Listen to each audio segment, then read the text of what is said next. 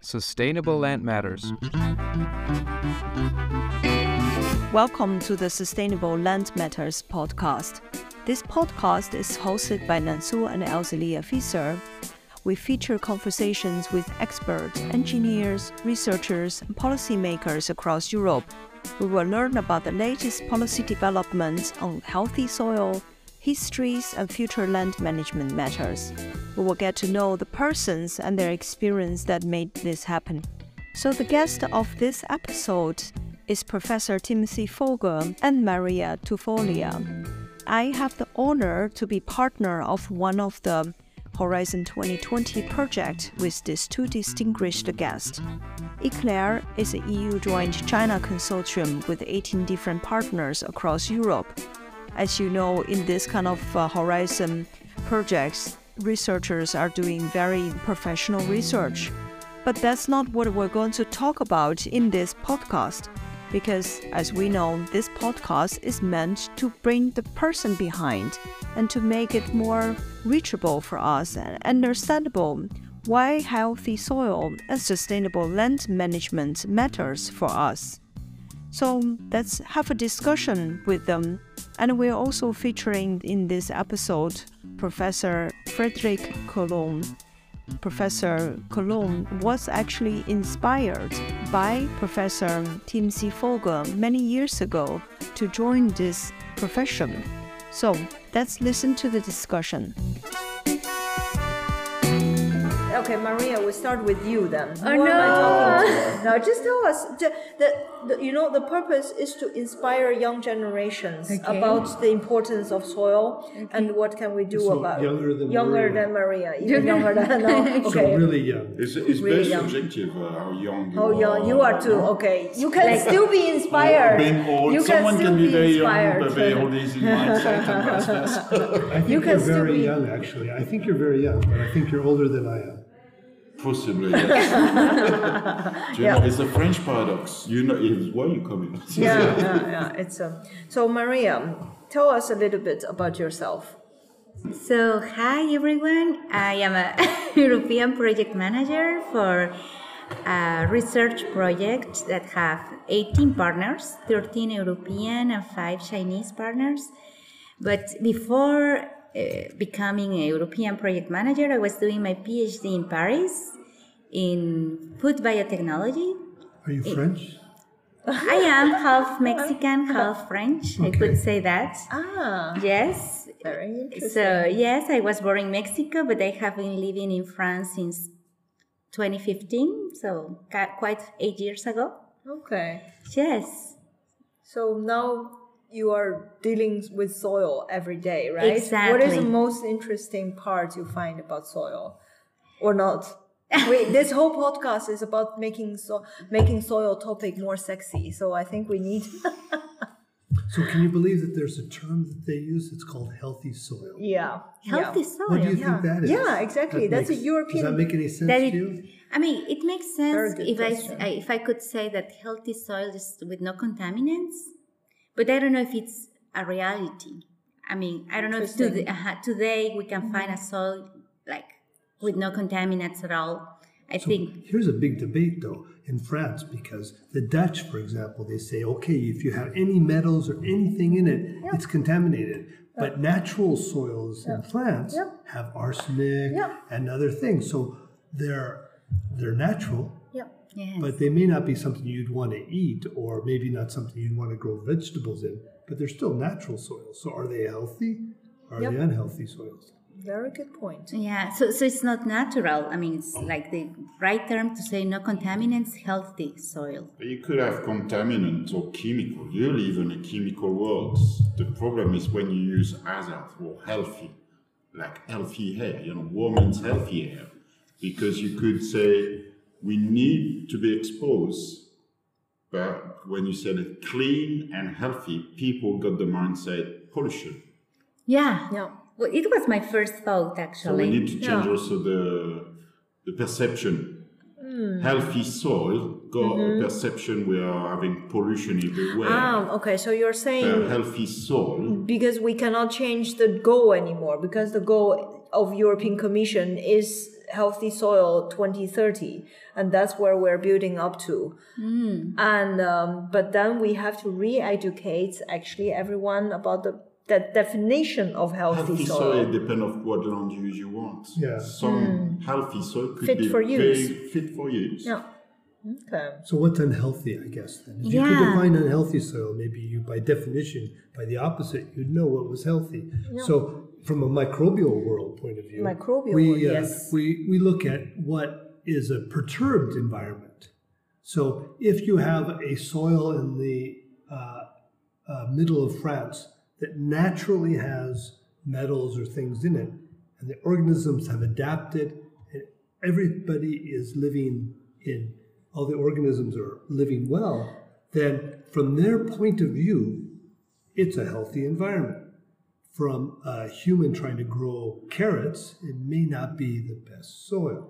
So the bacteria are saying Yeah. it's a healthy soil. So you mean bacteria can get used to it, but human maybe cannot get used to it. Maybe. But think about Brittany. Think about Cornwall. What you got there?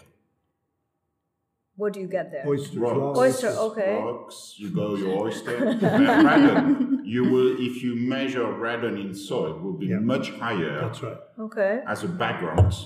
Doesn't mean it's not healthy. People live there, everybody will goes there.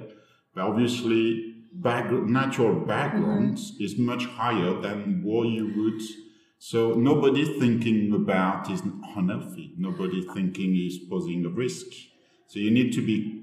We need to understand what we mean by healthy soil. So now you, Professor Colomb, you have or introduced a just new. Fred's, not professor. so after a glass of wine for everyone, Professor we're all Frederick Frederick Colomb. From Pro- Cranfield from University, University. Yes. famous. Fa- Uh, very famous, and I will come to Very. you, Professor. Um, so More you famous, you more famous. you you touched you are now touching a very interesting topic about risks. So you are saying actually when we talk about healthy or unhealthy, it's all about risk.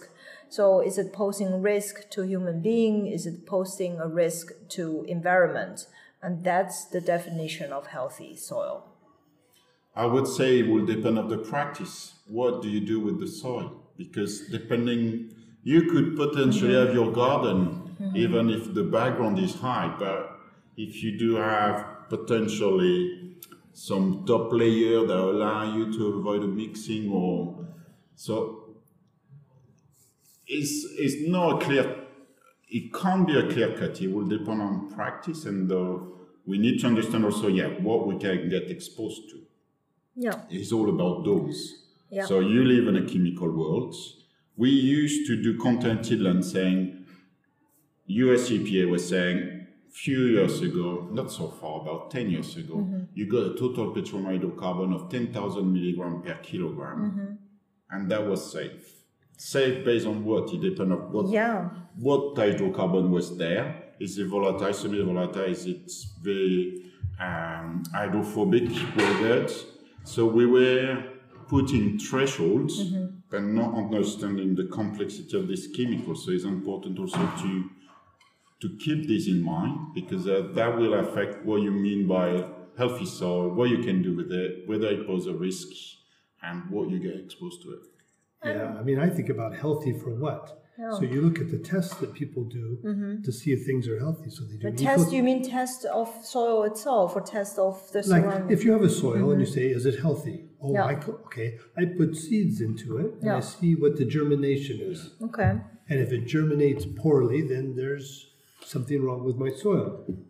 So it's test dependent. Or I, uh, I look at uh, another factor. I, I have kids play in it, and if they Mm-hmm. Yeah. have learning disabilities, then I say, okay, that's much not a healthy- mercury. that's not a healthy soil. So it also depends on what you use, what matrix metrics you use to measure healthy or unhealthy. So or a combination of them. Hmm. But right? now we're making um, the purpose of this uh, podcast is to make it simplifying for our Sure. public. But now we're getting very So if complicated. you're, if you're And, someone in the um, public and you have a backyard, yeah. do you play in the backyard? Do you let your kids play in the backyard or not? So just Uh, yeah, no- yeah, you don't that- have to be that's- yeah, they technical. will- about it. yeah, yes, I yes, bought a they new will, house. yes. I I have a backyard. Sure, that's the purpose. And uh, they will probably, the kids after playing, they will put their finger right away in their mouth. Of course. And um, So that's, do I care or do I not care? you do. Everybody should because it has, would pose risk. Could. Who's When I was a kid, I did that.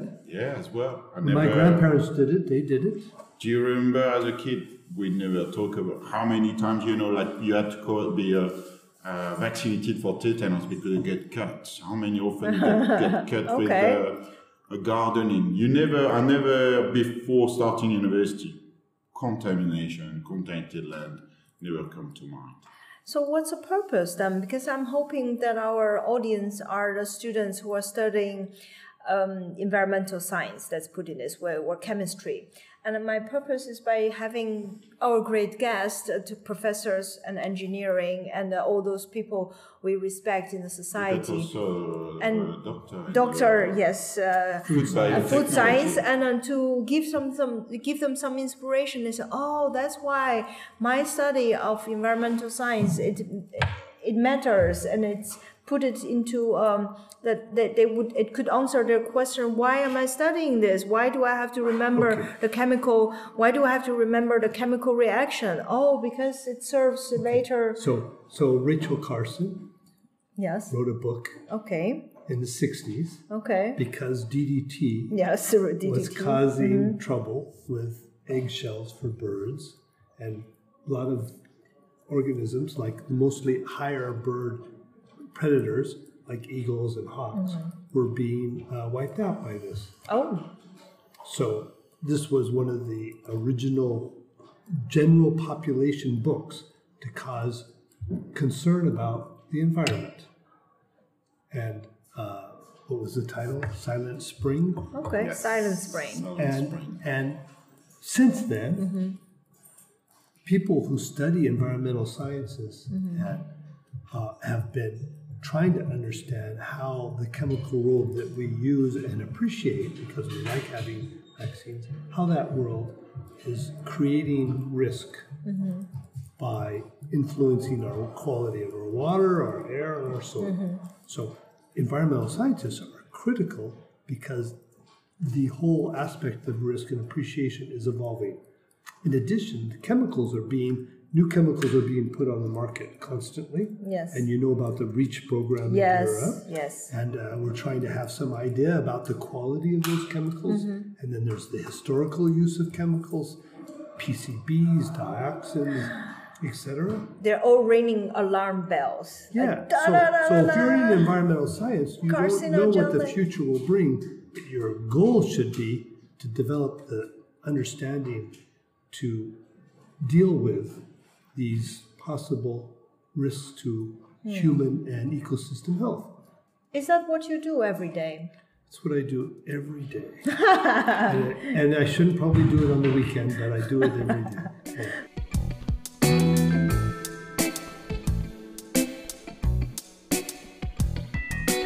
Maybe a very quick introduction. Who am Professor I? Vogel- yes. So my guest today is Professor Vogel. Vogel. Vogel. Well, what country are you in? In the US, it's Vogel. Vogel. In the Netherlands or Germany, it's Vogel. Vogel. And in France, it's Vogel. Oh, I think let's take the French. Since, since we're recording this episode in France, and uh, you are working in a prestige French university, and that's called you Vogel. Vogel. Vogel. Yeah. Professor Tim Timothy So Vogel. then Timothée or Timothy. Timothy, or- Timothy And Fugel. anyway, it's with an e- it's with a Y. I was going to say with an Y, which is French. Sorry, but it's uh, Irish. I have an Irish first name and a German last name. So Ah. what country am I from? United States. Yeah, there you go. Yes. So, what inspired you to be to do what you do today? So, wow, I don't, what I do today. so what long inspired- ago. Please Yes. try hard to think. No, the, okay, the so- beginning, this the spark from the beginning. Okay, so I liked uh, uh, science in the beginning, Okay. and I was studying biology and chemistry, Okay. but I didn't get outside, so I switched and studied geology and oceanography What did you mean? You didn't go outside, outside? you know, outside of a building, Ah, oh, because all the biology and chemistry was inside. inside the lab. Yeah, Okay. so I s- started studying biology and oceanography, which Okay. was great because it's outside. Okay. But also because the, what happens then is you're looking at the environment a lot, even though it's not considered. They aren't considered environmental sciences in today's thought. They are environmental sciences because geology is part of the environment, and oceanography, of course, is. Yeah. So I worked uh, for the U.S.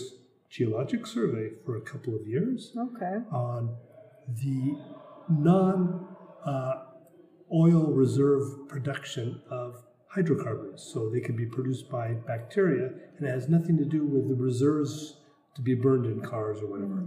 Okay. So at that point, I noticed that there was the, the whole issue of pollution was becoming a big thing. So I decided to go back to graduate school and study the potential bioremediation, biodegradation, the destruction Okay. of pollutants by bacteria. ah, which year were we talking about?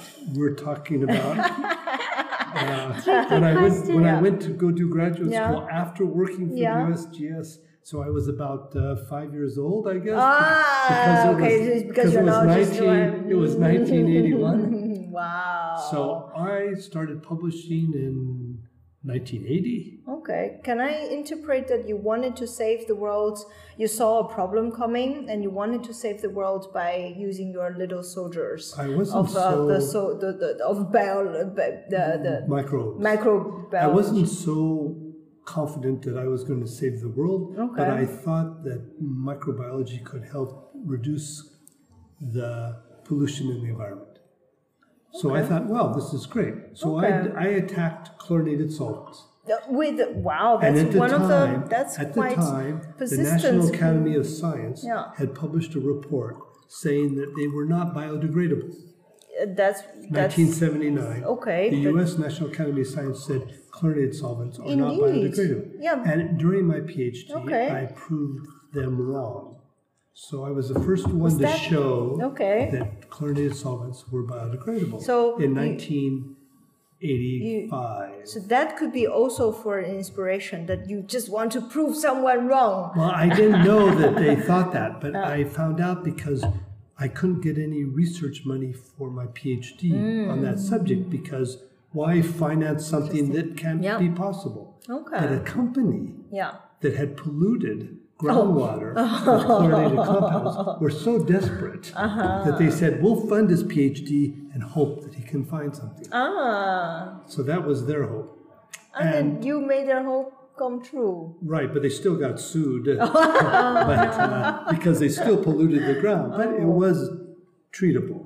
Okay, good. But in 1985, I did that. And what's really interesting is there was a book that was written about a court case in Boston, okay. and they made it into a movie with John Travolta. yeah. And it's about people, a community that was contam- their groundwater was contaminated with vinyl chloride Yeah.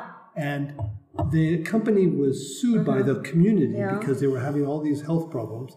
Vinyl chloride, by the way, creates a certain kind of liver cancer that only comes from vinyl chloride. Mm. Okay, so it's very not distinct. from smoking or anything else. Okay, it's and very they knew this distinct. from PVC plants where people Yeah. make the plastic made from Mm-hmm. vinyl chloride, so they knew that. So these people had it. So there was no question that they were contaminated by vinyl chloride and there, there was a problem. But the company did not produce vinyl chloride nor use it. they Ah, only so- used tetrachloroethylene and trichloroethylene.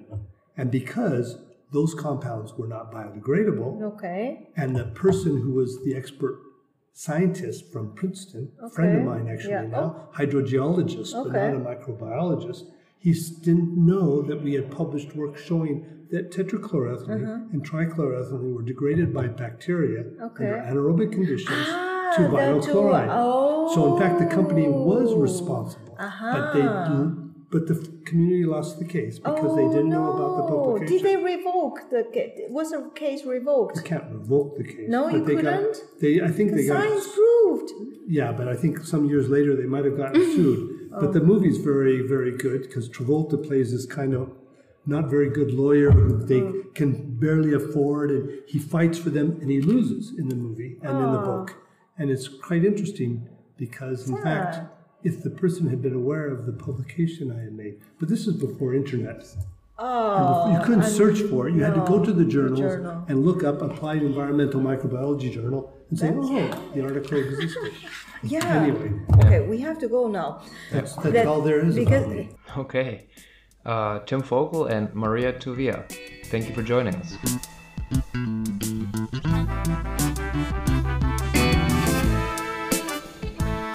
Thank you for listening to Sustainable Land Matters. Sustainable Land Matters is hosted by Nan Su and Elzalia Visser. If you like this episode, subscribe to, rate, and review Sustainable Land Matters on Spotify and Apple Podcasts. Should you have questions yourself, visit our subreddit Sustainable Land Matter and join the discussion. For updates, follow us on LinkedIn and Instagram. This episode was made possible thanks to the generous support of DSPP Consultants. DSPP Consultants, connecting sustainable growth. If you are interested in supporting this podcast, email us at info at eogreencities.org. See you next time.